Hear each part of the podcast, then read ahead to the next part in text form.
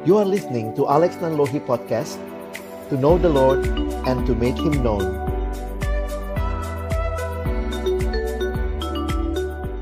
Baik, eh, terima kasih kesempatan yang indah malam ini boleh sharing begitu ya. Saya coba siapkan presentasi untuk kita sama-sama bisa ikuti.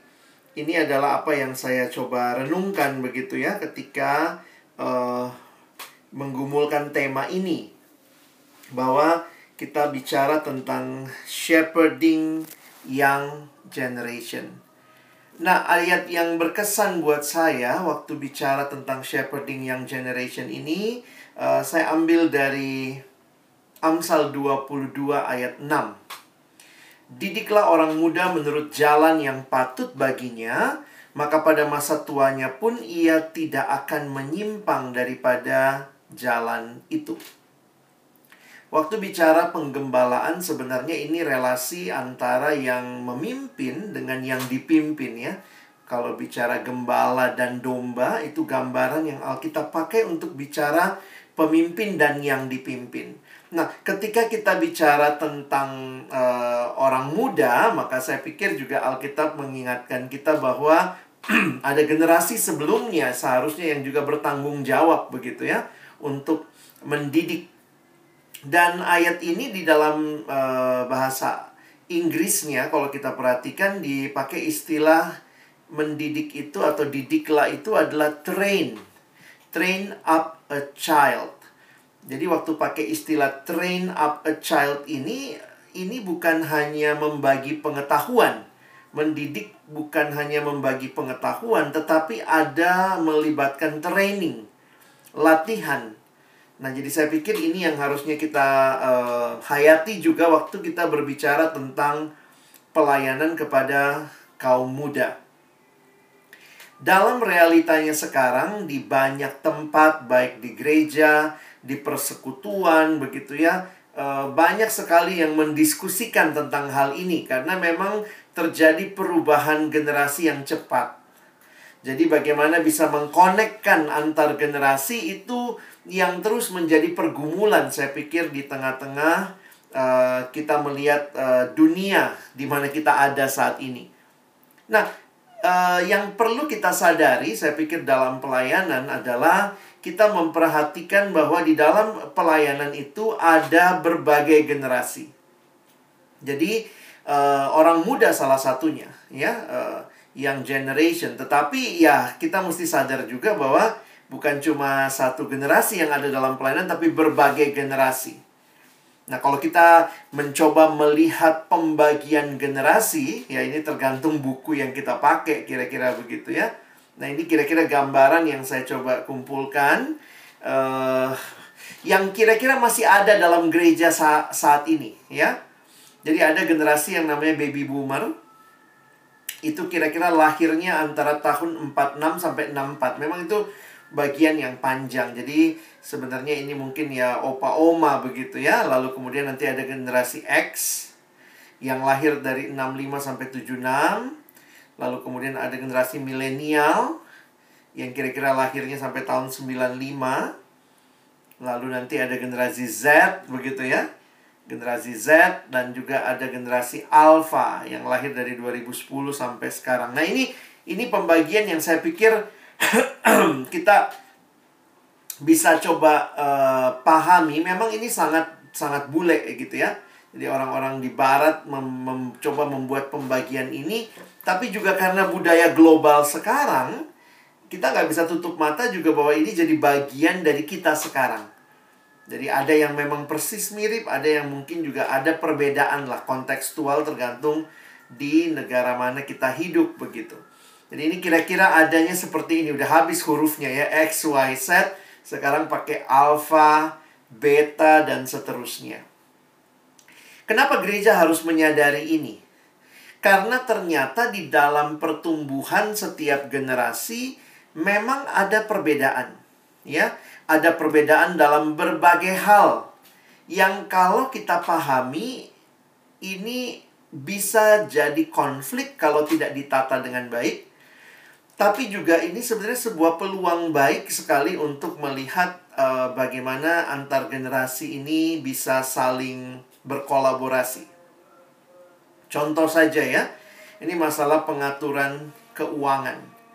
Jadi misalnya generasi Z gitu ya, kita nggak usah terlalu jauh ya, itu generasi yang konsumtif, cashless, jadi nggak bawa duit begitu ya, punya jiwa pengusaha, nanti masuk ke milenial, itu kira-kira pembagiannya seperti itu. Memang pembagian ini ya balik lagi harus dilihat berdasarkan budaya lokal masing-masing, tetapi juga ada budaya global yang membentuk sadar atau tidak.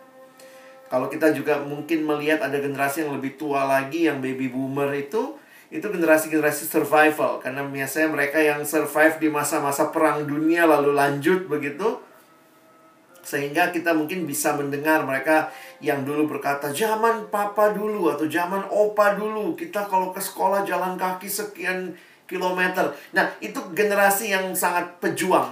Dan kalau kita kaitkan dengan generasi sekarang, ya kita juga nggak bisa tutup mata, udah jauh banget berbeda. Jadi saya bisa membayangkan nilai-nilai yang dimiliki di dalam setiap generasi itu pun beda-beda. Jadi uh, kalau sama-sama duduk, lalu yang tua ngomong, yang muda dengar atau yang muda ngomong, yang tua dengar itu belum tentu saling memahami dunianya itu kayak dari dua planet yang berbeda ya. Yang satu mengkaitkan sukses itu kalau dia bisa kerja, dapat pekerjaan yang baik, yang dia bisa di situ berkarya dan seterusnya. Mungkin generasi yang sekarang ngelihatnya ya ngapain sih eh, lama-lama di satu kerjaan gitu ya apalagi sekarang mulai kebuka gitu. Wah mendingan jadi youtuber gitu jadi influencer jadi bukan duduk di kantor. Sementara generasi tertentu melihat sukses itu ya dia duduk di kantor punya jabatan walaupun mungkin gajinya nggak seberapa. Tetapi kalau generasi sekarang ngelihat saya nggak di kantor saya bikin konten gitu ya. Bikin konten tapi uh, uang yang dihasilkan dari YouTube bisa banyak kira-kira seperti itu. Jadi setiap generasi punya cara pandang jadi sebelum kita masuk nanti menyoroti generasi yang yang muda, mari kita sadari dulu bahwa dalam gereja ini realitanya. Nah, diskusi-diskusi yang muncul yang sering kali tanpa sadar juga jadi pergumulan adalah pertanyaan ini merasa generasi saya lah yang paling baik. Saya pikir semua generasi merasa generasinya paling baik. Zaman kami gitu ya, yang tua merasa dia lebih bagus dulunya Lalu yang sekarang anak sekarang itu nggak ada sopan santunnya begitu ya.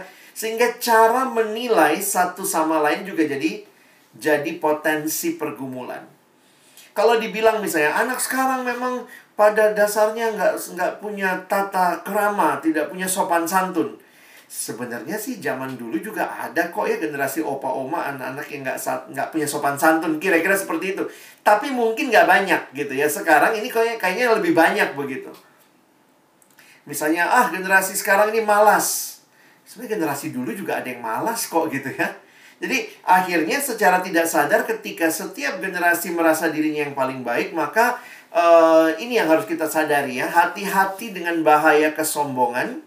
Saya pikir ini sebenarnya akarnya sama sih ya. Manusia berdosa selalu merasa dirinya yang paling baik. Merasa generasi kita yang paling baik. Ingat bahwa kita saling membutuhkan.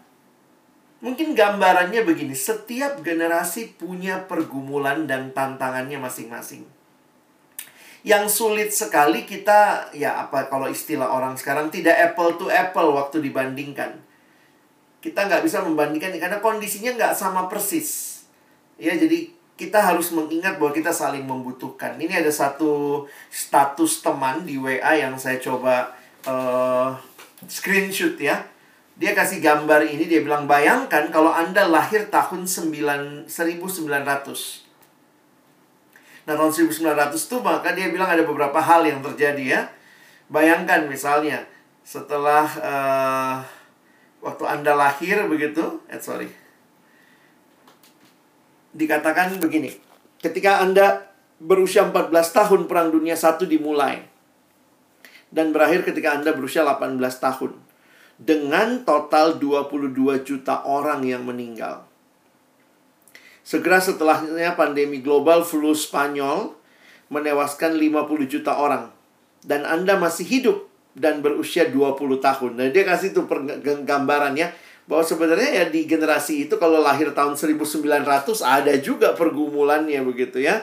Nanti dia kasih terus sampai nanti uh, dia mengatakan begini, perubahan kecil dalam perspektif kita dapat menghasilkan keajaiban. Kita harus bersyukur bahwa kita hidup, kita harus melakukan semua yang perlu kita lakukan untuk melindungi dan saling membantu. Pesan ini harus menjangkau semua orang. Di tengah-tengah setiap generasi merasa dirinya yang lebih baik, merasa dirinya segala-galanya, saya pikir uh, kalimat ini jadi penting ya uh, orang muda, young generation have the passion and also information, punya gairah, punya apa ya, uh, hal yang menggebu-gebu begitu ya, passionnya ada dan juga punya informasi ya. Nah, tetapi kalau kita lihat older generation mereka punya wisdom. Karena wisdom itu bukan hanya berdasarkan uh, informasi, Wisdom itu tidak equal information, wisdom tidak equal knowledge ya, tetapi wisdom adalah bagaimana menerapkan informasi di dalam situasi yang ada sehingga ini yang namanya hikmat. Kita butuh hikmat dan hikmat itu bicara pengalaman ya. Nah, karena itu kita butuh satu sama lain. Harusnya begitu. We need each other. Tapi kalau ditanya lagi, kalau bicara memang we need each other, siapa yang harus memulai? Nah, saya melihatnya dalam konteks gereja, dalam konteks uh, ya keluarga dan apa pun itu waktu kita berhadapan dengan young generation, maka sebenarnya harusnya older generation yang harusnya memulai. Maksudnya harus lebih punya apa ya?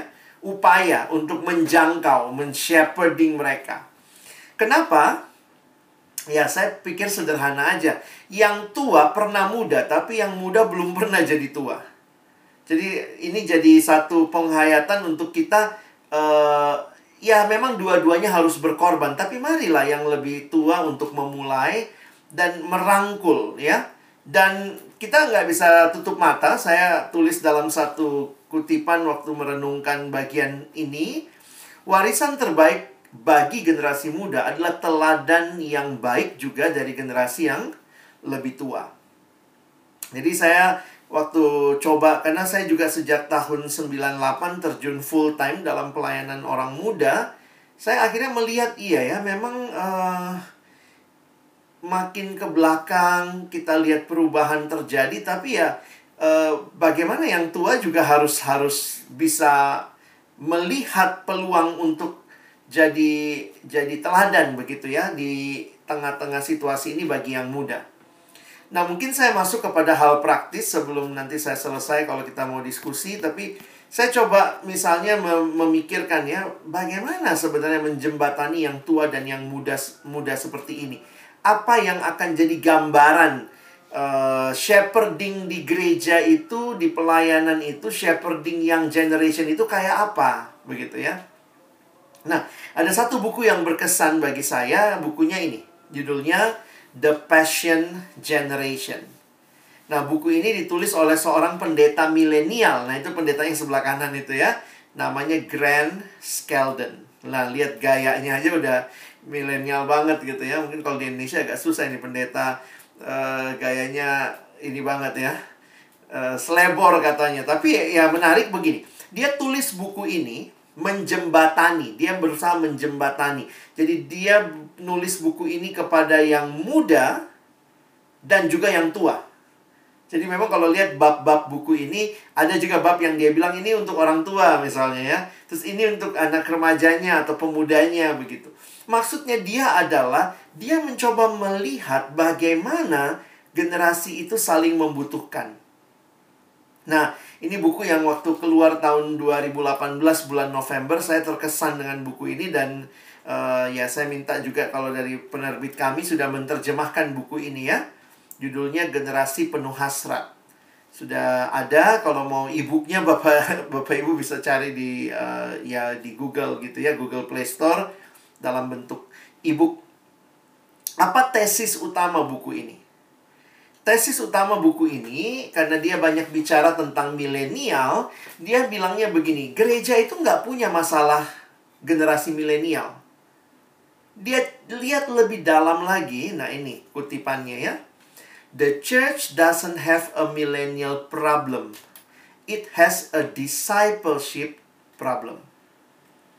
Bagi saya ini sesuatu seperti angin segar memberikan apa ya? Memberikan kepada saya juga konfirmasi lah ya bahwa apa yang sebenarnya diperjuangkan baik di gereja maupun persekutuan yang fokusnya untuk memikirkan pemuridan itu sebenarnya salah satu jawaban untuk masalah pergumulan generasi muda saat ini. Nah, saya akan coba jelaskan apa yang dia maksud Nah, dia kasih uh, jadi ken kenapa saya tertarik dengan buku ini karena dia menjawab pergumulan karena dia berbicara atas nama milenial dan maupun juga kepada milenial dia berbicara atas nama generasi yang lebih tua. Dia memberikan ini, pemahaman yang lebih utuh tentang pemuridan. Saya baca beberapa buku pemuridan banyak yang bagus begitu ya. Tapi buku ini kayak berusaha melihat bahwa masalah utamanya adalah pemuridan. Nah, saya kasih contohnya begini ya. Menarik sekali dia mencoba di awal bukunya, memang dalam bahasa Inggrisnya ya. Di awal bukunya dia kasih beberapa foto karikatur begini.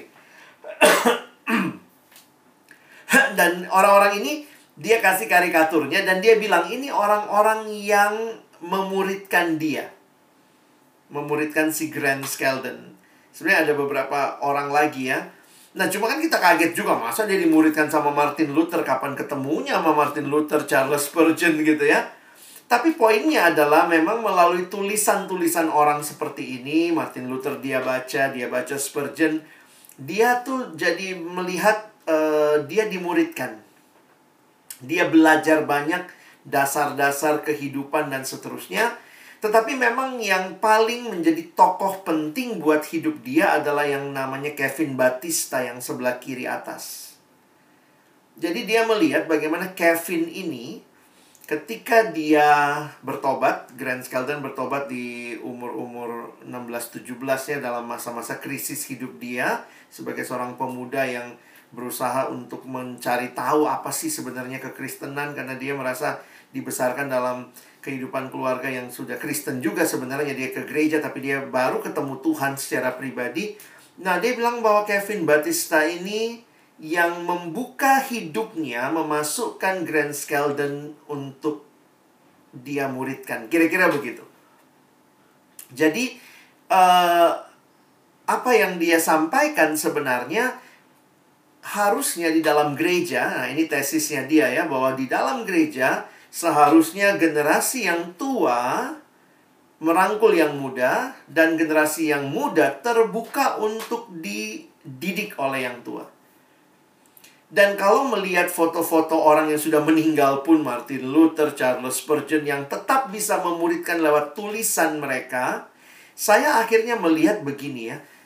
Mungkin perlu kita pahami bagaimana pemuridan itu tuh bukan cuma kaitan dengan satu orang, tetapi pemuridan sebagai sebuah proyek komunitas. Bahwa semua orang di dalam gereja yang terlibat itu adalah orang-orang yang punya hati yang memuridkan generasi selanjutnya. Saya ingat ada kalimat dalam bahasa Inggris mengatakan it takes a village to grow up a boy atau girl gitu ya. Butuh satu desa untuk menumbuhkan seorang uh, remaja ya, baik remaja pria maupun remaja putri. Poinnya adalah um, apakah gereja telah menjadi gereja yang memuridkan ya, yang mungkin seirama dengan apa yang saya hayati dari poin penggembalaan sore ini. Waktu kita bicara shepherding young generation, sebenarnya kuncinya di situ. Jadi gembala, jadi murid, uh, jadi pemimpin buat para murid Harusnya orang muda itu bukannya dilihat sebagai sumber masalahnya gereja, tapi bagaimana kita menolong mereka menyelesaikan masalah dengan merangkul dan membimbing mereka. Tentu untuk orang yang mudanya pun harus terbuka untuk dibimbing. Dan ini saya pikir perlu kesadaran dari dua-duanya untuk memulai dan melihat bagaimana Tuhan bisa berkarya di dalam uh, pelayanan saat ini di dalam gereja Tuhan. Nah, uh, Grant Skeldon memberikan uh, skema ini, ya. Nah, bagi saya menarik juga waktu memperhatikan dia coba me, apa ya menyimpulkannya seperti ini. Dia bilang mentorship itu come and meet with me. Sementara sebagian besar uh, church events, acara-acara gereja itu come and listen to me. Datang dan dengar saya. Tapi kalau kita lihat di Alkitab, Yesus itu polanya come and follow me. Tentu kita butuh mentorship dalam gereja, kita butuh juga uh, acara-acara gereja, church events. Tapi jangan-jangan gereja kehilangan pemuridan ya poin yang penting yang saya garis bawahi, memang beberapa gereja melakukan pemuridan dalam arti kita punya bahan, kita bikin komsel, kelompok kecil, apa pun namanya. Tapi bisa jadi kelihatannya seperti mentorship. Hari ini belajar bahan ini, nanti datang lagi ya minggu depan, nanti minggu depan ketemu lagi. Jadi kayak kita mentoring aja seminggu sekali, come and meet with me gitu ya. Tapi sebenarnya kalau discipleship itu benar-benar hidup bersamanya. Jadi saya tidak menolak kelompok kecil yang dilakukan karena itu juga hal yang penting, tapi jangan-jangan kita perlu usaha lebih supaya jangan sampai kelompok kecil itu hanya mentoring, hanya mentorship. Datang seminggu sekali, bahas bahan, pulang. Minggu depan datang lagi, jawabin bahan-bahan, pulang. Tetapi benar-benar ada hidup yang dibagikan. Dan itu bicara pemuridan. Harusnya gereja melakukan tiga-tiganya dan fokus pemuridan harusnya tidak hilang di dalam gereja. Kita kan tetap butuh ya khotbah hari Minggu satu ngomong, yang lain dengerin ya. Tetapi tetap bagi saya melihat harusnya dinamika ini ada di dalam gereja. Nah, lalu e, buku-bukunya itu menarik dia banyak kartun ya. Jadi setiap selesai satu bab ada kartun misalnya ya. Kayak dia ngomong begini kalau kamu tidak memuridkan siapa pun, jangan kritik-kritik generasi gitu ya. Poinnya adalah kadang-kadang banyak orang bisa ngomong begitu, ini generasi ini begini, ini begini, begini. Apa yang kita sudah lakukan bagi generasi yang ada ini, ya? Dan dia mengingatkan juga, you can expect what you don't invest. Saudara tidak bisa mengharapkan. Kita mau generasi muda yang membangun gereja ke depan akan lebih baik. Tapi pertanyaannya buat yang tua tentunya ya apa yang kita invest buat mereka? Apakah kita sudah memberikan uh, diri kita begitu ya untuk membangun mereka? Nah, jadi kalimat yang menarik juga yang dia tuliskan adalah sekarang ini banyak orang bicara tentang orang muda, orang muda, orang muda gitu ya. Everyone is talking about millennials. Setiap orang bicara tentang millennials, tapi tidak ada yang dengerin mereka. Kita tuh jago membicarakan mereka tapi mungkin sulit untuk mendengarkan mereka. Jadi, oh oke okay, Pak. Nah, jadi uh, sebenarnya saya mau tutupnya di sini gitu ya. Bagaimana uh, di dalam pelayanan gerejawi, saya pikir yang perlu kita ingat bagaimana kita tidak melupakan uh, tidak melupakan generasi ini. Mari kita loving and embracing. Jadi kita mengasihi dan merangkul generasi ini. Uh, asumsinya tadi saya sudah berikan di awal bagaimana setiap generasi membutuhkan membutuhkan um, generasi yang lainnya untuk bersama-sama bertumbuh di dalam hidup sebagai murid Kristus. Nah, bagi kita yang generasi lebih tua, mungkin perlu usaha yang lebih untuk merangkul generasi ini dan memuridkan mereka seperti tema yang malam ini kita sama-sama pikirkan uh, shepherding um, this uh, shepherding young generation. Oke, okay, kalau dari saya mungkin itu yang bisa saya bagikan, Kak. Terima kasih waktunya. Ya, terima kasih untuk uh, pemaparannya buat kami. Mungkin di antara kita semua yang sudah hadir, ada yang ingin uh, bertanya uh, saya persilahkan. Sebelum sebelum saya bertanya. Silakan. Iya, iya. Ya, jadi saya mungkin bertanya dulu. Iya, Bang. Uh, sebetulnya tadi itu menohok banget sih. Menohok banget tadi uh, pernyataan tentang uh, ya maksudnya sebagai generasi yang lebih tua lah ya terhadap yang lebih muda gitu.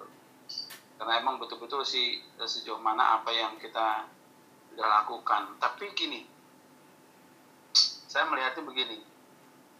Saya ada satu orang nih saya tahu dia akan ini Tuhan kayaknya seperti memperhadapkan dia gitu sama saya untuk saya mentoring. Hmm. Dia juga dari sekolah teologi juga. Hmm. bisa dikatakan teman pelayanan seperti itu. Masih muda. Tapi itu sulat susah banget loh. Jadi istilahnya ajak makan udah. Sekali dua kali gitu kan. Ajak ngobrol sudah. Gitu. tapi kalau di dekat kantor itu selalu lewat kantor aja gitu. Hmm. Ini cara ketiga tuh saya ada satu tempat AC-nya rusak, saya mau pisah dengan teman saya ada satu. Hmm. Supaya itu mampir gitu. Jadi memang agak agak susah gitu. Dan ketika dia pelayanan rupanya dengan anak muda yang dia punya komunitas sama dengan yang di gereja ternyata berbeda. Hmm. Jadi apa nggak tahu ya apa karena cari nafkah doang di gereja, habis itu dia punya komunitas sendiri lalu Oh. dia discipleship di situ, saya nggak ngerti gitu. Cuman itu gitu. Jadi antara anak muda pun, jadi saya ke dia dia nggak bisa. Saya coba loving, saya coba embrace, tapi kayaknya nggak Iya. nggak kena gitu, Iya. Eh, nggak kena gitu. Nah lalu saya ngelihat cara pelayanannya begitu juga gitu. Jadi eh, kalau mau dibilang hitung nggak kita nggak ngitung hitungan uang berapa yang gereja sudah berikan sama dia, tapi Iya. Eh, dualismenya itu sangat kelihatan sekali dan dia tidak ada perhatian sama sekali dengan yang sebetulnya pokoknya dia. Hmm. Maaf maaf kata yang kasih makan dia gitu intinya. Tanda kutip ya. Iya. Iya. Jadi ini itu saya juga bingung makanya makanya saya bilang saya bingung juga ya bukan berarti eh, saya begitu saya nggak saya nggak mencoba untuk menggenerasikan dengan generasi A, generasi B, generasi C, tapi agak agak mengalami kesulitan gitu. Mungkin karena STT-nya itu di daerah kota Oh, oke. latar belakangnya. Kalau di Terbiasa. STT Berita Hidup di Solo saya yakin Iya. anak-anak mahasiswanya itu nggak begitu. Iya, iya. gitu jadi saya jadi ini juga sih kalau saya melihat ada faktor ya faktor kultural ya Iya. jadi semakin dia terekspos dengan yang namanya budaya kayaknya untuk saya sebagai generasi yang tua lebih sulit gitu Hmm. itu sih eh, Iya. apa Brother Alex yang saya minta tapi tapi tadi memang tetap menggelitik saya Iya. bahwa bahwa bagaimana saya tetap bisa saya udah udah ada plan lagi nih untuk Iya. bagaimana mendekati dia tapi itu saya saya nggak nggak nyerah karena saya pikir orang yang di hadapan saya pasti adalah orang yang memang Tuhan mau bentuk apalagi ketemu tiap hari gitu Betul. Betul. ya yang nggak percaya jadi injilin harus di depan Apalagi saya. yang depannya. Apalagi tiap hari ketemu gitu Iya. cuman sekarang masalahnya adalah itu gitu loh jadi uh, Hmm. jadi saya agak bingung juga kapan tanda saya berhenti dan kapan saya tetap akan maju gitu Iya, iya. Nah, karena kalau saya maju terus kok rasanya eh, dada tuh dilus-lus terus gitu. Ah, ah, karena bukan saja saya ngelihat hubungannya dengan saya, tapi saya hubungannya dengan kok pelayanannya begitu gitu. Betul, betul. Nah ini sih yang saya lihat. Jadi mungkin juga bisa dikata gini, apa sih yang bisa dibentuk Iya. dengan kondisi keadaan begini begitu? Ada gap. Lalu apa yang kita bisa lakukan gitu loh? Hmm. Karena ke- eh, satu kulturnya dia sudah ke perkotaan dan dia ya hanya di hanya di dalam komunitasnya sendiri. Iya. Padahal kan semakin kasih terhadap saudara, kalau nggak salah di Petrus ya, kasih terhadap semua orang, kan? Hmm, terhadap sesama betul. semua orang gitu. Jadi itu yang saya juga heran gitu. Nah ini gimana cara memecahkannya? Bisa ada tips kan? Iya. Thank you, Bang. Kalau saya lihatnya memang unik ya, karena tadi yang saya bilang juga, kita butuh dua-duanya saling tanda kutip menyerahkan diri. Jadi yang muda harus juga memberi diri dan yang tua juga memberi diri yang generasi yang lebih senior. Jadi memang kadang-kadang timpangnya seperti yang abang bilang tadi gitu ya. Ada situasi di mana kita sudah memberi, tapi ternyata respon dia kayak orang nggak butuh dibimbing, nggak nggak ngelihat kehadiran kita. Padahal kan dalam konteks barang-barang pelayanan, apalagi mungkin supervisi. Jadi saya memang melihat itu yang pertama harus ada uh, submission ya, betul-betul memang tanda kutip ya saya memberi diri dibimbing.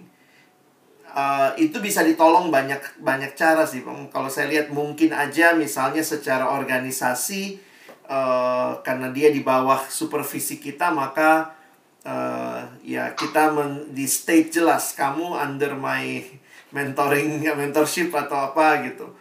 Tapi ya itu balik lagi ya kadang-kadang kan nggak mudah karena begitu sesuatu jadi formal langsung kehilangan relasinya begitu tapi itu bisa jadi dan kalau memang itu yang dilakukan, maka mungkin ada pertemuan-pertemuan yang dilakukan sebagai bentuk mentoring yang formal.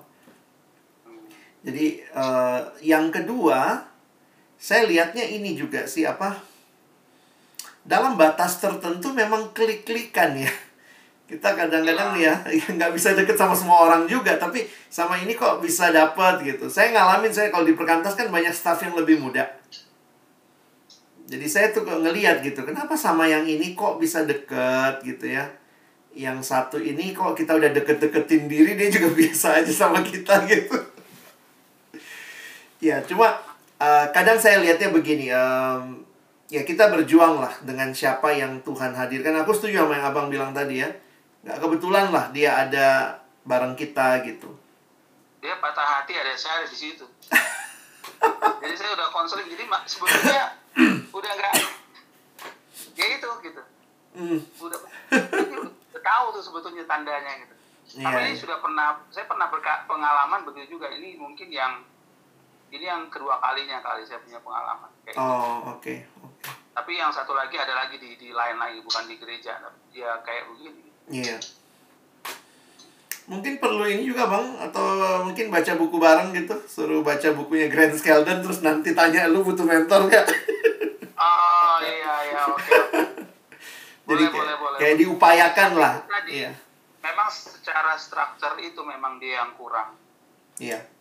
Jadi saya nggak diminta untuk betul-betul pegang dia sebagai mentor. Hmm. Gitu. Jadi dia ketika ketemu ada perlu baru baru. mau sama saya. Betul. kalau enggak hmm. dia akan lewat. Dan itu ya yang abang bilang tadi pelayanan dia di tempat yang memang dia itu mungkin dia all out banget di pelayanan itu ya tapi di di gereja tanda kutip kayak cuma nyari nafkah ya. Betul. Tanpa sadar ya bisa begitu ya. Ya saya juga saya juga heran kok bisa begitu. Iya. Iya. Ada lagi teman-teman yang bertanya Mas Kris nih. Gimana ada tanya. Dengan pelayanan muda. Menanti. Mas Isai, Ibu Frida, atau Sei. Ya memang ini waktunya sih, uh, brother. Iya ya, sorry bang. waktunya mereka pada baru datang. Digeser. Tapi apa-apa. Maaf. Ya, nggak apa-apa. Ada kegiatan lagi. Tapi ini sampai jam tadi saya bisa sampai jam 7 harus uh, off kali bang off ya oke okay. jadi kalau memang masih ada, yang... ada silakan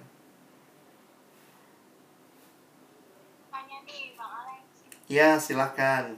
Kak. Um, kalau dilihat dari umur ya, umur yang sekarang itu uh, boleh dibilang, ini menurut saya nih, yeah. boleh dibilang uh, umur yang menjanjikan ya. Artinya tuh dia masih dalam bimbingan yang kira-kira lima tahun lagi lah dia baru bisa bekerja dan seterusnya. Untuk Kang Alex ya untuk membina generasi muda itu lebih baik kita memegang generasi yang mana? Apakah generasi yang sekarang ini kira-kira masih kuliah gitu atau generasi yang baru lulus kuliah dan mereka tuh lagi galau-galaunya nyari kerja gitu kan. Ini yang saya maksud nih yang belum jadi ya yang yang nantinya kalau bayangan saya ya kalau kita bimbing dari sekarang kira-kira lima tahun yang akan datang atau 10 tahun benih firman itu ya benih pemuritan yang sudah dilakukan dari sekarang kepada generasi ini mulai berbuah gitu dan saya bayangkan mereka juga akan melakukan hal yang sama kepada adik-adik generasi berikutnya Hmm, gitu ya. hmm. tapi kalau kita dikasih kesempatan dalam waktu yang sempit ya dengan juga eh, pandemi kayak gini nggak bisa menjangkau seperti sebelumnya itu generasi mana yang lebih cocok apakah yang lagi kuliah atau yang baru lulus dan sedang mencari pekerjaan gimana menurut Bapak? Hmm. Eh, kalau ditanya mungkin sih ini ya kak kalau saya pribadi pertama memang mesti lihat juga konteks kebutuhan di mana kita hadir apakah di gereja kita generasi mana yang lagi nggak ada atau yang hilang atau yang kosong begitu tapi kalau misalnya semua aman-aman saja lalu harus memilih saya kok merasanya lebih memilih yang kuliah pertimbangan saya sederhananya begini. Karena mungkin ini masa-masa di mana dia struggling juga. Kalau sudah kerja itu dia akan masuk babak baru, ya pasti butuh juga dibimbing. Cuma eh, apa ya, yang yang kuliah ini mungkin yang lebih butuh karena apa ya, lebih situasinya kalau yang masih kuliah itu banyak tantangannya kadang-kadang.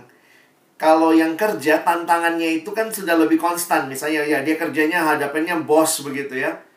Jadi lebih lebih konstan lah tantangannya. Nah sementara yang mahasiswa tuh eh, gejolaknya kelihatannya siang sekarang tuh lebih banyak.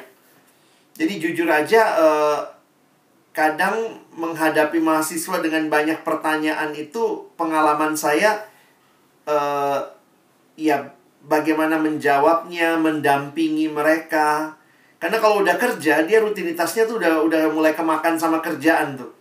Kalau masih mahasiswa kan kuliah, habis kuliah tuh udah nanti ada masalah asmara, pornografi lah, masalah eh, ngerokok apa tidak atau masalah-masalah yang yang kadang-kadang mungkin kalau orang sudah kerja lebih lebih terijus gitu masalah itu. Tetap sih pasti ada masalah juga.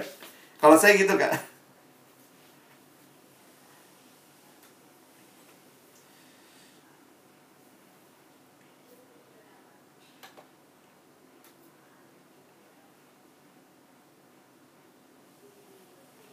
Sorry Kak, lagi mute. saya kira udah dibuka. Sorry ya. jadi thank you ya bang untuk uh, sarannya. Jadi gini saya kan sedang mencoba nih untuk mendekati generasi yang kuliah gitu ya. Uh, mau menjadi tutor mereka lah. Cuman ini saya punya kendala di sini. Kendalanya gini enggak semua mereka itu mau memberikan uh, nomor kontaknya Nah, mereka tuh kan sekarang kebanyakan ya yang generasi dia itu memperhatikan mereka nggak pakai WhatsApp, mereka pakainya Line. Line, betul. Nah saya kalau disuruh pakai Line, ampun ampun menyerah deh saya. Jadi akhirnya yang pakai WhatsApp aja tuh yang bisa kontak sama saya sampai sekarang. Sedangkan mereka yang pakai Line itu udah hilang, saya udah nggak bisa kontak mereka lagi gitu. Iya, iya. Karena eh, HP saya juga udah nggak bisa gitu ya. Udah, jadi saya udah serahkan aja lah dalam doa gitu Iya. ya anak-anak ini. Nah gitu tuh bang kendalanya. Jadi memang Iya, iya. masalah eh, ini aplikasi ya yang mereka pakai itu harus sama atau kita yang harus menyesuaikan sama mereka mungkin ya kita Iya, harus iya. pakai lain ya mau nggak mau kita harus agak ngerti-ngerti dikit lah soal lain ya paling nggak itu itu pengalaman saya memang saya pribadi juga sama kak. Saya agak masalah dengan Line jadi saya sudah uninstall. Poinnya saya begini eh, tempat yang lain yang mereka ada itu sekarang Instagram kak. Jadi kalau generasi sekarang rata-rata adanya di Instagram. Line memang buat komunikasi sehari-hari, tapi saya juga coba lihat mungkin Instagram jadi tempat di mana kita memberi pengaruh, memberi apa ya DM DM direct message gitu. Karena saya juga sadar kan HP nggak bisa semua juga diinstal. Ada ini, ada ini, padahal banyakkan kerjaan kalau kita kali ya. jadi saya memilih nggak pakai line sih. Jadi uh, tapi banyak yang akhirnya ngelihat dan DM direct message melalui Instagram. Iya, iya. Saya pikir kita Memang perlu cari cari platform. Betul, ini PR PR generasi saya nih ya. Iya. Untuk mengikuti ikutin pakai dan belajar lain dan IG. Oke, makasih Bang. Iya, sama-sama Kak. Uh, mungkin ada lagi pertanyaan lain putar uh, mengembalakan anak muda. Baik Pak John. Ya, saya mau. Ya. Baik, terima kasih Bang John yang sudah kasih kesempatan dan terima kasih Pak Alex. Sama-sama Pak Chris. Tadi saya tadi saya mungkin saya terlambat ya maaf ya, ya. tadi ada kendala. Ya, jadi saya mau bertanya seperti ini Pak John. Uh, ketika saya mendekati seorang pemuda seperti itu ya, uh, ini ya, ya ini kuliah seperti itu ya. Jadi ketika saya ajak ajak untuk beribadah seperti itu entah itu eh, pemuda atau ibadah ibadah apa raya seperti itu tapi uh, dia itu bilangnya iya iya iya iya gitu. Ya dan dan sebuah meyakinkan seperti itu ya. Ya nanti saya akan datang seperti itu tapi pada kenyataannya itu dia nggak datang. Dan sering kali seperti itu.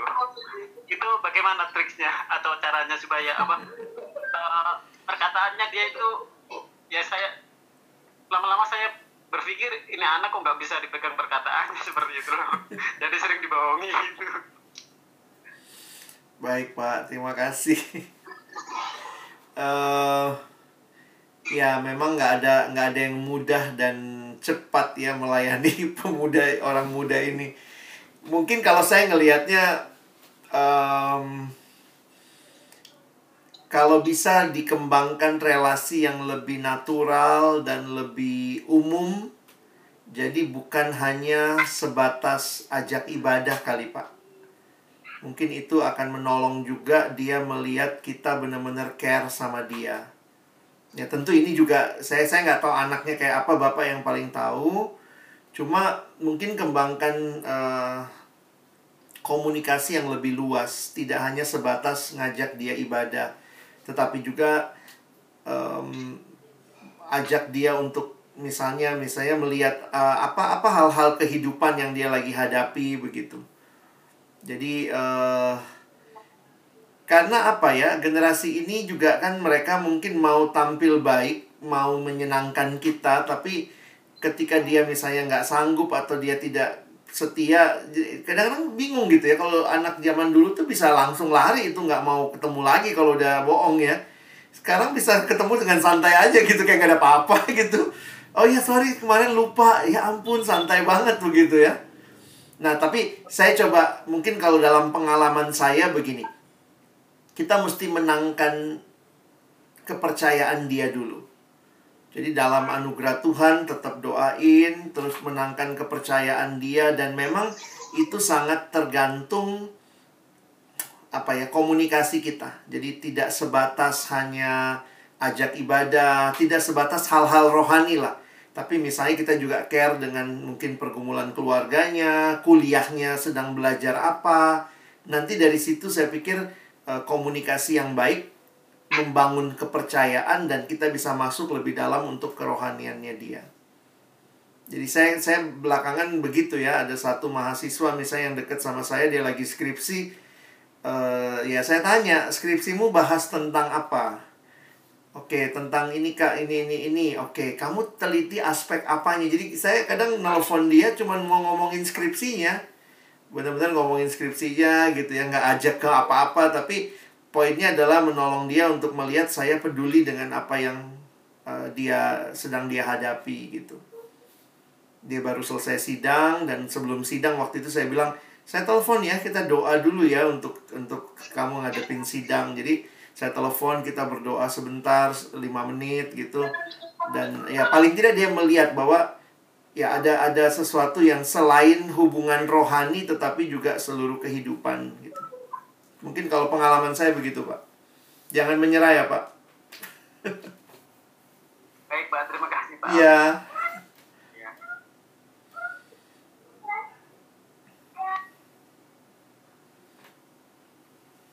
Terima kasih Pak Alex. Saya sih sama Pak Alex ini bingung. Kadang panggil Pak Alex, dia panggil Bang. Jadi saya, saya panggil Bro aja. Iya. Kita kenalnya dulu udah lama bang ya, jadi sudah susah diubah gitu. Dari dulu manggilnya abang. Iya. Memang ini jadi sebuah eh, tantangan ya bagi kita semua eh, tentang hubungan bagaimana kita membangun hubungan terhadap yang muda-muda gitu. Saya juga sebetulnya ada sih dengan grup-grup eh, yang muda STT gitu ya, saya Iya. coba buat gitu anak panah namanya Iya. gitu. Ini ada di sini anak panah di sini. Dua. Eh, mana tadi ini ada menanti sama ada satu lagi tadi si Sisi Iya. gitu. Cuman memang itu dia ada ada ada gap ya. Padahal sebetulnya kita sebetulnya saya udah siap gitu. Nah, Ya nggak apa-apa sih mungkin karena nggak pernah selalu ketemu gitu. Yang tadi pertanyaan saya kan sebetulnya yang sering ketemu nih yang yang setiap ketemu gitu loh. Tapi kira-kira hal-hal apa lagi yang bisa diupayakan ya? Oke. eh, Pak Alex ya untuk kalau Pak Alex eh, menjembatani ini gitu kira-kira Iya. biasanya tips-tips apa eh, yang bisa dilakukan untuk menjembatani Eh, ini. Saya lanjut sharing ya bang. Sebenarnya slide Iya. saya belum selesai. oke oke Iya, oke. tadi saya pikir supaya kita diskusi dulu. Cuma eh, belakangan kan sebenarnya kita ini ya kayak selalu berpikir untuk orang muda nih idenya apa gitu ya, apa yang harus kita lakukan gitu. Nah, saya belajarnya melihat waktu itu dari apa yang Yesus lakukan. Sebenarnya menarik waktu menggali Lukas 24, Yesus bersama dua murid dalam perjalanan ke Emmaus. Kami pernah menggumulkan dari hal ini, lalu kemudian belajar dari teladan Yesus. eh, kita menariklah beberapa prinsip dan kami sempat membuatnya dalam sebuah camp untuk eh, pembimbing remaja waktu itu. Nah, ada ada beberapa nilai yang kita dapat di sini. Yang pertama itu itu jalan-jalan bersama, journey together. Memang kayaknya ini yang juga sekarang kalau mau dipikir-pikir nilainya ini nilai yang sekarang juga butuhnya journey together, tapi sebenarnya ini kan nilainya Tuhan Yesus gitu ya. Tuhan Yesus menu, eh, berjalan bersama dengan mereka. Ada dalam beberapa buku tentang pelayanan pemuda remaja ada yang bilangnya begini. Zaman dulu, zaman dulu itu kayaknya pemuda remajanya lebih mandiri. Jadi misalnya kita anggaplah kita kasih map gitu, kita kasih map. Nih, ini peta ya. Kamu jalan ya ke sana ya. Pokoknya nanti tujuannya lihat di peta tujuannya sampai sana ya. Oke. Nah, nanti kemudian pembimbingnya bisa jadi kita nunggu dia di sana. Kita nunggu dia di sana. Tetapi untuk generasi ini polanya adalah eh, ini ini petanya. Kita mau ke sana nih. Nah, saya akan nemenin kamu. Nah, ini nih.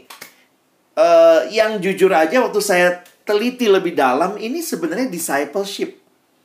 Benar-benar berjalan bersama dia. Kalau mentoring, kita ketemu sewaktu-waktu sebenarnya. Tentu mentoring ada tempatnya. Mentoring discipleship agak kecampur.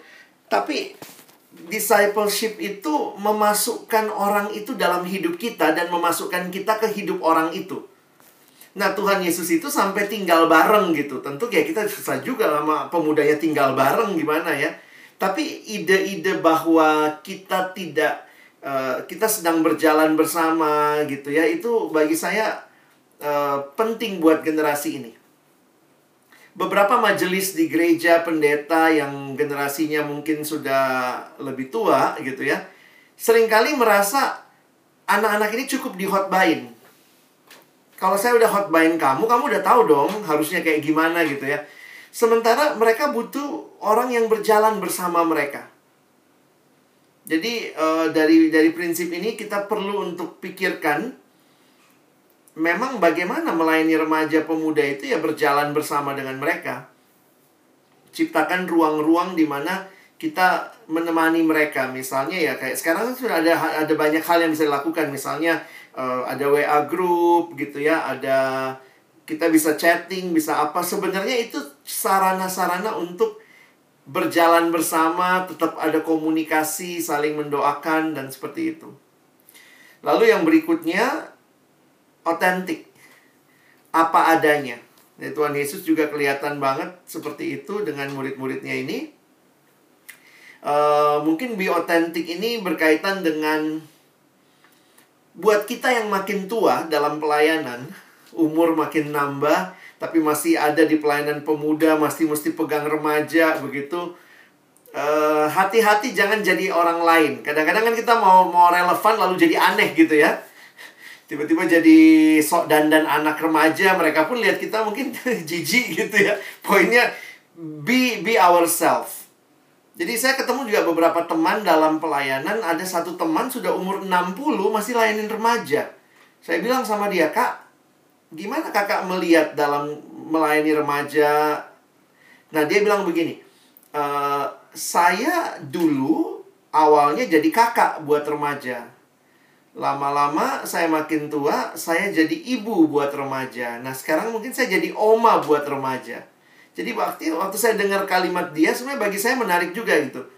Dia tahu perannya di di di dalam usianya yang makin bertumbuh karena itu dia bilang kita butuh punya tim jadi kalaupun dia jadi oma dalam pelayanan remaja, tetap dia punya tim yang adalah kakak buat para remaja.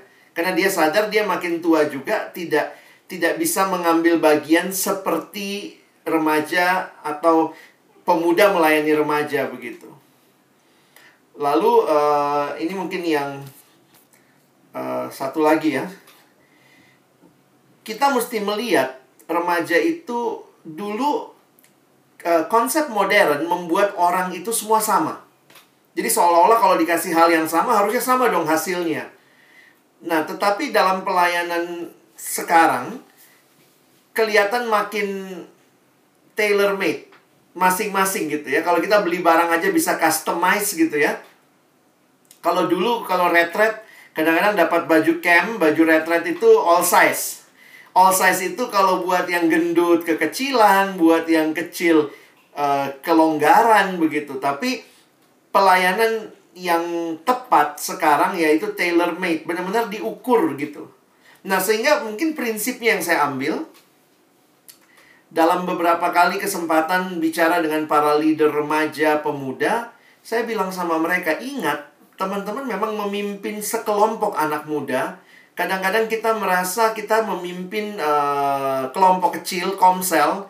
Kita pimpinnya kelompok, tapi perhatian kita tetap pribadi. Nah, itu yang kadang-kadang mesti berjuang nih.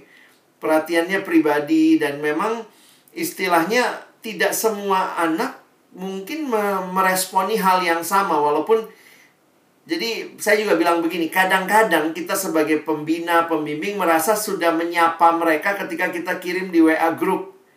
Halo, selamat pagi adik-adik. Tuh terus bertumbuh ya, kita kirimnya di WA group. Semua baca.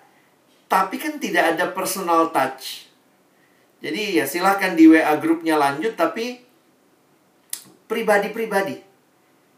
Coba secara pribadi tetap ada komunikasi yang bagi saya uh, ya memang ini jadi jadi pergumulan ya. Makanya saya harus katakan buat Bapak Ibu, teman-teman yang ada di gereja mungkin gereja suka merasa tanggung jawab pelayanan pemuda remaja ada pada hamba Tuhan yang ditempatkan di pemuda dan remaja. Kalau anaknya 200, dampingin 200 anak berjalan bersama dia, satu pembimbing hamba Tuhan ngurus remaja nggak akan cukup. Makanya sekarang harusnya benar-benar ada orang-orang yang turun mendampingi pelayanan remaja bersama dengan hamba Tuhan yang di situ untuk mengurusi keseharian di mana remaja-remaja pemuda ini butuh pelayanan yang lebih touch kepada mereka begitu.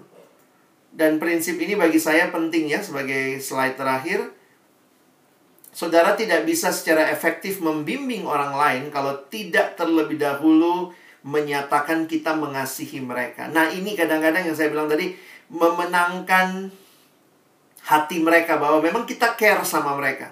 Kita tuh komunikasi sama mereka bukan cuma supaya suruh mereka ke gereja kita peduli sama pergumulan hidupnya, dia lagi suka sama cowok atau cewek yang mana, dia lagi bergumul dengan misalnya masalah kehidupan apa, dia punya masalah dengan orang tuanya seperti apa.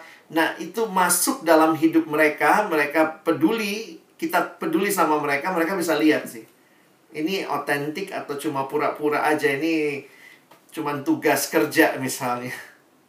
Ya, mungkin itu ya, sorry saya jadi panjangan deh. Tapi kira-kira karena kalau praktisnya kayak apa ya mesti didampingin sekarang satu-satu. Saya menghayatinya begitu. Oke, ada pertanyaan tadi uh, sister mau tanya silakan. Silakan.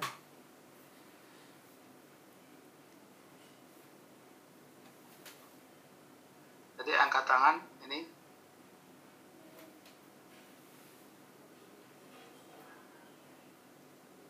Sister, Sisi. Mau tanya? Silakan.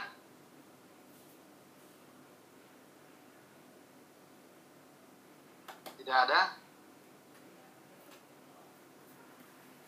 Atau mungkin Ibu Frida? Atau menanti? Menanti dekatnya sister.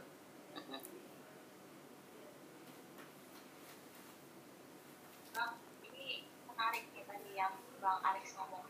Iya. Sambil nunggu mungkin teman-teman yang lain eh, sedang ini ya. Kalau kita tidak mendampingi generasi ini, kan, em, ini akan mengakibatkan karena ini ini saya perhatikan ya makin banyaknya remaja Kristen atau pemuda Kristen yang pindah keyakinan Betul. kalau dulu remaja Kristen, pemuda Kristen gitu pindah keyakinan karena ekonomi. Iya. Tapi kalau sekarang, bang, teman-teman juga ini mungkin eh, perhatiannya sama sama saya atau mungkin belum nyadar, tapi nggak apa-apa sih. Kita kan sama-sama diskusi sekarang. Iya. Yang saya perhatikan dari ekonomi menengah ke atas.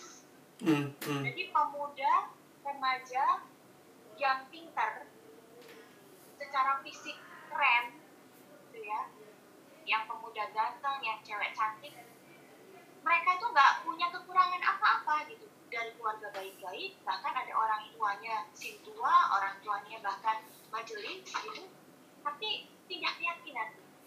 Jadi apa sih sebenarnya yang dicari oleh Hmm, mereka hmm. dengan mereka tidak keyakinan?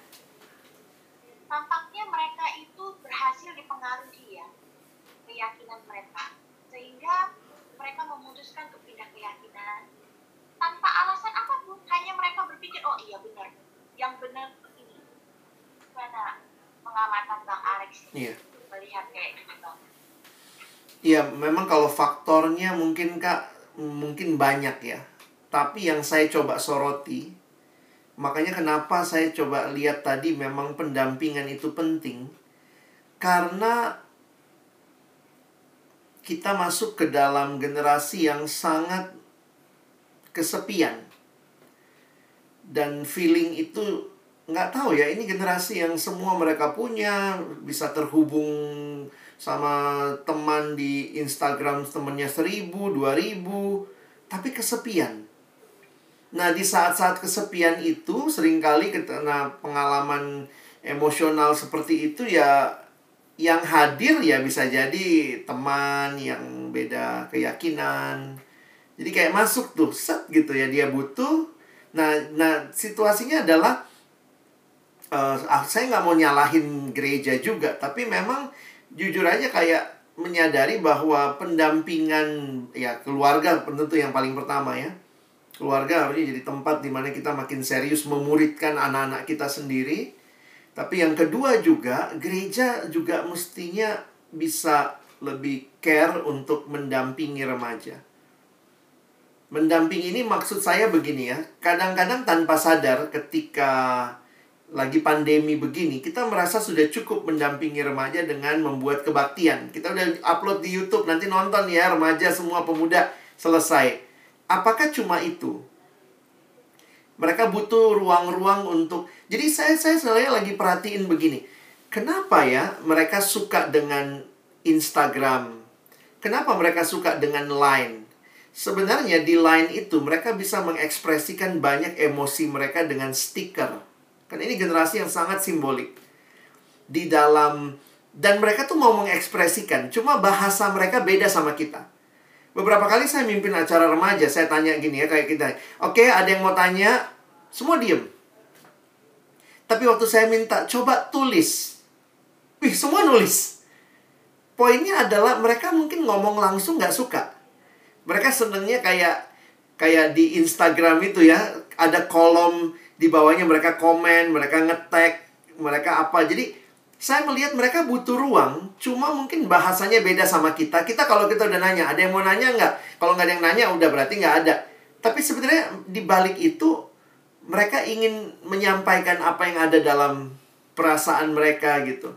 Nah, jadi saya melihat sering kali waktu ruang-ruang seperti itu kayaknya nggak ada yang ngisi, Makanya ada yang bilang begini, kalau kita tidak memuridkan generasi muda kita, maka dunia sedang memuridkan mereka. Jadi bayangkan dengan apa ya? Kadang-kadang sekarang jadi apa istilah anak sekarang receh juga gitu ya sebagai pembimbing remaja. Bagaimana dia menghayati dia dikasihi? Dia menghayati dia dikasihi kalau kalau dia posting kita nge-like. Itu itu bagian yang dia rasa dikasihi. Nah, sementara mungkin kalau kita tidak merasa, ah, itu nggak penting, yang penting firman. Oke, okay, pasti firman sangat penting. Tapi bagaimana menjangkau hati remaja melalui... Misalnya ada beberapa orang itu, Kak, jangan lupa fallback. Ternyata, apa ya, kita nge-follow dia, bagi dia itu itu bentuk kita care sama dia. Kemarin ada yang kontak saya gitu. Kak Alex nih, saya udah satu setengah tahun loh follow kakak, nggak pernah di fallback. Dia ngitung tuh satu setengah tahun nggak pernah di fallback. Lalu kemudian dia menyimpulkan kok kayaknya kakak nggak peduli sama saya gitu. Karena caranya dia menghayati saya peduli adalah saya fallback dia. Jadi apa ya hal-hal seperti itu bagi saya mungkin nah bayangkan yang yang mayoritas kan banyak di sekitar kita. Mereka posting yang nge-follow anak itu, yang nge-like anak itu. Tahu-tahu lagi kesepian masuk deh gitu ya. Jadi saya ketemu beberapa yang ngalamin kayak gitu juga sih. Bener yang Kak Dian bilang. Banyak yang pindah. Banyak banget. Di satu kampus yang kami layani setiap semester itu kira-kira 3 sampai 4 orang pindah. Sampai begitu. Nah itu pindahnya dalam beberapa karena teman hidup karena istilahnya karena masih mahasiswa ya pacar yang mengisi kesepian dia gitu.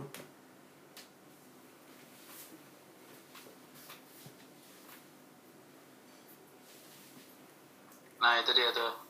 Sebetulnya itu juga sudah menjadi bagian dari pikiran saya pertanyaan yeah. yang merucut sebetulnya. Apa yang membuat mereka sampai pindah iman ya? Iya. Ya, untuk yang generasi sekarang itu tapi udah dijawab ya mungkin nasihat praktisnya ini kali bang kalau lihat uh, saya bukan bilang bahwa gereja harus jadi seperti Instagram dan kawan-kawannya tapi Kenapa generasi ini suka dengan Instagram, suka dengan Line, suka dengan situasi yang yang hal-hal kayak begitu ya? Uh, sementara tanpa kita sadari gereja, ya, gereja persekutuan ya, semuanya satu arah. Kamu datang, duduk, dengar, selesai. Kita tidak memberi ruang-ruang untuk mereka merespon. Nah, makanya sekarang saya lihat beberapa pelayanan remaja dalam online seperti ini pun mulai berpikir lebih maju ya. Karena sekarang istilah yang sering dipakai para influencer itu namanya engagement. Engagement itu lebih penting daripada sekedar follower. Jadi itu YouTube, uh, eh, IG, semua tuh melihatnya yang namanya engagement. Jadi bisa gini, saya punya follower seribu tapi setiap kali saya posting sesuatu yang nge-like satu, dua. Jadi follower saya banyak tapi engagement saya sedikit.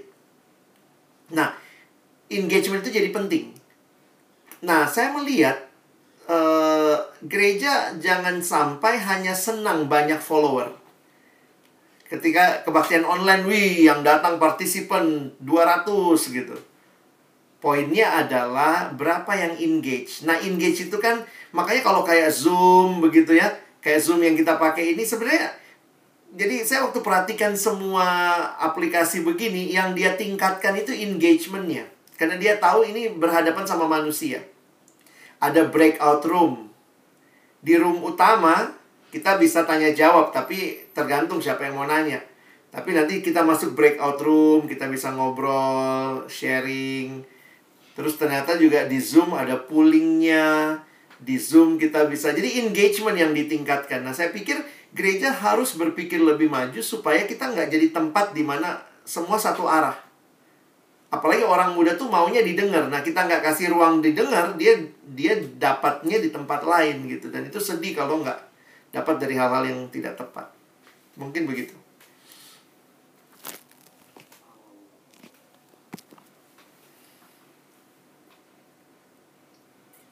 Ya, makasih ya Bang Alex ini pemaparannya membuat uh, saya pribadi ya itu berpikir panjang. Ini apa yang selama ini menjadi kegalauan saya untuk menjaga anak-anak ini itu Iya. paling tidak Bang Alex sudah menyatakan jawabannya. Ya. Senang juga sih ketemu sesama anak Tuhan ya yang Iya, Tuhan kasih hati untuk melayani anak muda. Karena anak muda ini penting banget untuk di dirangkul ya. betul, Tuhan. betul kak. Ya, makasih Bang Alex. Sama-sama. Thank you. Ya, eh, teman-teman tinggal tiga menit kita akan tutup, tapi sebelumnya kita berfoto dulu. Wah, ini ritual baru bang ya? Ritual Bang baru. itu ada Bang. Eh, kita foto ya. Buka dulu Satu, videonya. buka dulu. Mister, uh. Bu Frida, uh, Ibu, Ibu Ani, Ya. uh, Bang Robert. Satu, dua,